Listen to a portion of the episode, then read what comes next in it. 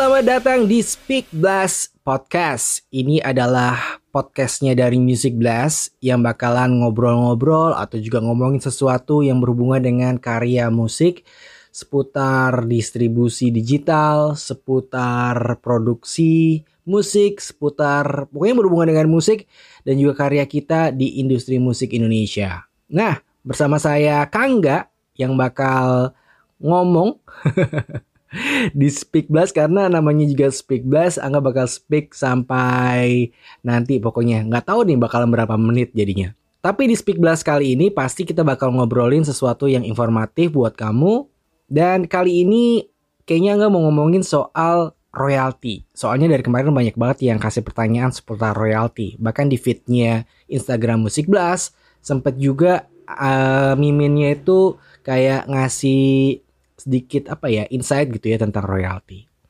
Nah, buat kamu yang mungkin masih awam banget seputar royalti, mungkin selama ini dalam bermusik cuma mikirin ya udah deh, gue bikin musik ya cuma sekedar untuk uh, melampiaskan hobi atau juga uh, menuangkan hasrat dan juga bakat gitu ya. Tapi sebenarnya di luar itu pun yang namanya musik adalah salah satu uh, yang bisa menjadi sumber penghasilan juga buat kita.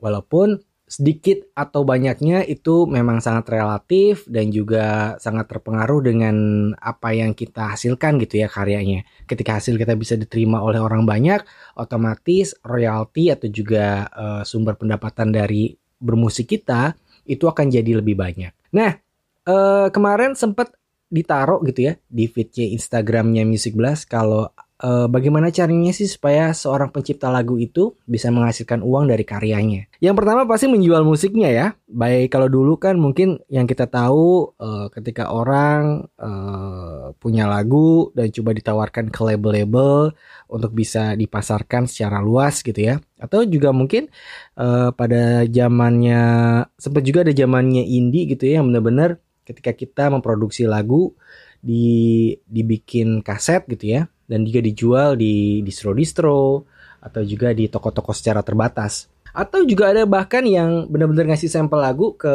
beberapa komunitas gitu ya sampai akhirnya lagu itu dikenal dan juga akhirnya bisa mendapatkan uangnya dari off air. Jadi sebenarnya banyak cara gitu ya untuk bisa kita menghasilkan uang dari uh, kita itu berkarya dengan kita membuat musik begitu.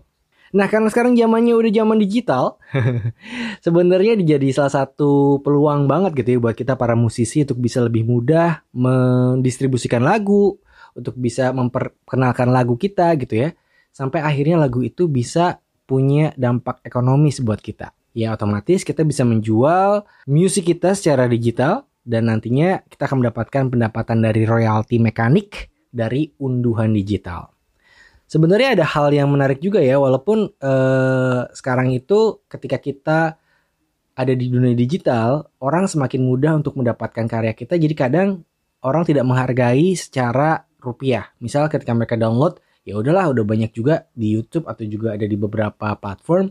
Udah tinggal download aja tanpa harus kita membeli. Tapi ada beberapa juga orang yang benar-benar memastikan ketika dia menikmati sebuah lagu, mereka harus membeli sesuatu yang original. Misalnya dia mendownload di iTunes atau juga di beberapa platform musik yang ada di seluruh dunia begitu. Nah, seperti di dunia saat ini lagu-lagu kita bisa menghasilkan uang dan juga royalti melalui industri musik tradisional, baik itu fisik atau analog atau juga industri musik secara digital dan juga setiap aliran pendapatan dari jenis royalti yang dihasilkan dari rekaman asli contohnya misalnya lagu The Beatles gitu ya dengan lagunya Paul McCartney yang Yesterday itu bisa masuk terus menerus ketika kita menikmatinya di streaming platform atau juga kalau misalnya lagu itu di cover sama orang dan dia upload di misalnya di YouTube atau juga mungkin mereka membeli haknya dan itu pasti lagu bisa bisa menjadi sesuatu uang buat kamu begitu. Jadi sebenarnya royalti itu bisa dibagi dua nih. Ada royalti yang bisa didapatkan dari digital sebagai kita penulis lagu atau juga ada royalti yang mendapatkan dari hasil menjual fisik atau juga analog. Nah kalau dari royalti uh, digital download gimana gitu ya?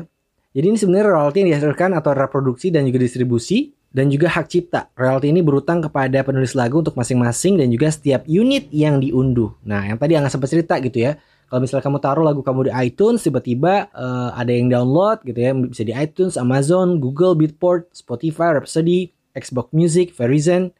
Nah, serta penjualan langsung misalnya penggemar seperti di Root Music dan juga Top Spin. Nah, dari setiap downloadnya itu, itu kamu bakal mendapatkan uang. Nah, untuk royaltinya besarannya pasti berbeda-beda ya di setiap platform. Ada juga jenis pendapatan streaming royalti mekanik. Nah, royalti yang dihasilkan dari reproduksi ini berutang pada penulis lagu untuk setiap aliran lagunya melalui layanan streaming interaktif. Jadi interaktif maksudnya itu ketika pengguna itu bisa milih nih mau dengerin lagu apa on demand gitu. Kayak kamu buka Spotify atau buka Joox kan langsung kebuka tuh kamu pilih tiba-tiba uh, browsing Supernova gitu misalnya. Itu pasti bakalan langsung uh, itu namanya uh, interaktif. Dan dari layanan tersebut juga wajib untuk membayar royalti kepada kepada kita sebagai pencipta lagu. Lalu juga ada jenis pendapatan digital non interaktif streaming uh, royalti kinerja publik. Jadi misalnya kamu uh, punya punya lagu yang diputer di radio-radio. Dan itu kan orang nggak bisa interaktif dalam artian bisa memilih langsung ya. Paling cuma bisa request. Tapi kan tetap aja kamu punya nggak punya hak penuh untuk bisa memutarkan lagu. Itu hak penuhnya dari radio. Nah di situ pun kamu akan mendapatkan royalti dan kemarin-kemarin kan juga sempat gitu ya dibahas kalau misalnya uh, Indonesia pun sudah mulai menerapkan royalti yang akan ditagihkan ke radio-radio, terus juga ke kafe-kafe, terus ke tempat hiburan atau juga eh, event-event yang nantinya akan dikumpulkan oleh LMK. Nah, dari LMK itu akan disalurkan kepada pencipta lagu atau juga kepada orang yang sudah membuat lagu tersebut. Terus apa lagi ya? Contohnya royalti, ada royalti sinkronisasi digital. Kalau sinkronisasi ini biasanya ketika lagu kita dipakai di YouTube atau di Vimeo uh, itu YouTube dan juga Vimeo akan punya namanya user generated content alias UGC. Jadi bakalan ketahuan tuh ke track lagu kita itu kan biasanya ada profilnya. Jadi setiap uh, lagu yang kita bikin itu pasti nanti akan dibikin profilnya dari YouTube dan itu kan mendeteksi oh ini lagunya si A, ini lagunya si B kayak gitu. Jadi uh, buat kamu yang punya lagu tiba-tiba, aduh di cover nggak izin nih sama gue gitu misalnya sebenarnya secara sinkronisasi kamu sudah otomatis mendapatkan uh, royalti dari YouTube gitu ya.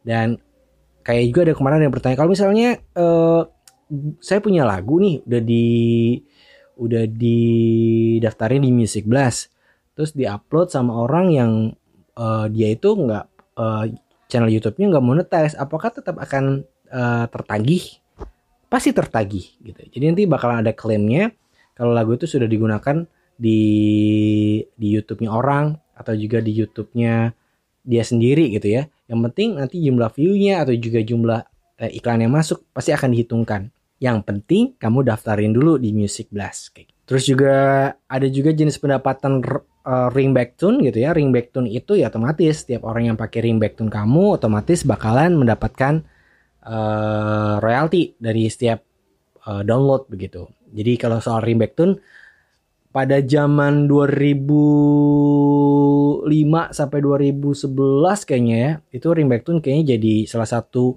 pendapatan yang paling banyak didapetin dari label dan juga artis gitu ya.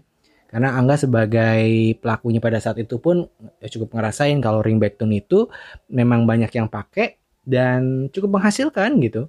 Dari ringback tune itu eh, perkaliannya lumayan walaupun mungkin sebagai artis dapatnya sedikit ya tapi uh, kalau dikali satu juta atau waktu itu nggak sampai 4 juta jadi tinggal dikaliin aja gitu Nah, lalu juga ada jenis pendapatan royalti kinerja publik analog. Nah, ini yang sempat Angga ceritain gitu ya. Kalau misalnya lagu kita diputar di restoran, di hotel, atau juga di pesawat, itu juga pasti akan ada hitung-hitungannya biasanya uh, dari radio, TV, terus juga salon, kantor, lift, telepon, pemegang musik, bioskop, itu nantinya akan ditagi sama LMK dari lagu yang sudah kita daftarkan. Nah, kalau ngomongin soal royalti memang saat ini udah lumayan bagus banget ya di Indonesia dibandingin beberapa tahun yang lalu. Kalau nggak sempat cerita sama banyak sekali musisi-musisi senior gitu ya. Kalau dulu itu banyak yang ah buat apa sih royalti gitu ya karena ya udah mendingan jual beli putus aja gitu. Ketika kita udah rekaman udah lu bayar bayar gue di depan deh kayak gitu tanpa memikirkan reality nah kalau sekarang lumayan udah tertata nih setiap setiap uh, apa ya setiap bagian pun sekarang udah udah terbagi-bagi nih. Contohnya sebagai pencipta lagu, sebagai artis, bahkan e, sudah mulai ada royalti untuk para pengisi musik. Jadi kalau misalnya e, kamu itu sebagai e, apa ya, sebagai session player misalnya, itu juga bisa dihitungkan. Itu kalau nggak salah sama Prisindo. Nah, enaknya lagi kalau bisa Music Blast itu udah semuanya tuh Blaster. Kamu udah bisa mulai distribusi, terus juga publishing, terus juga nanti LMK-nya jadi satu. Jadi udah nggak usah ke mana-mana lagi. Kalau mungkin tempat lain uh, distribusinya di sini, tapi nanti yang lagi uh, royalti kamu di tempat lain itu pasti kan wasting time ya. Apalagi kita harus ngurut-ngurutin tuh ke mana nih kita harus nagihnya gitu. So sedikit banyaknya tentang royalti untuk part pertama ini dulu buat kamu yang ada pertanyaan bisa kasih pertanyaan di kolomnya Instagramnya Music Blast gitu ya. Mungkin bisa kasih tanya pertanyaan di situ atau juga mungkin ada ide kira-kira pengen bahas apa ya di Speak Blast episode berikutnya. Ketemu lagi ya bareng sama saya Kangga di Speak Blast persembahan dari Music Blast.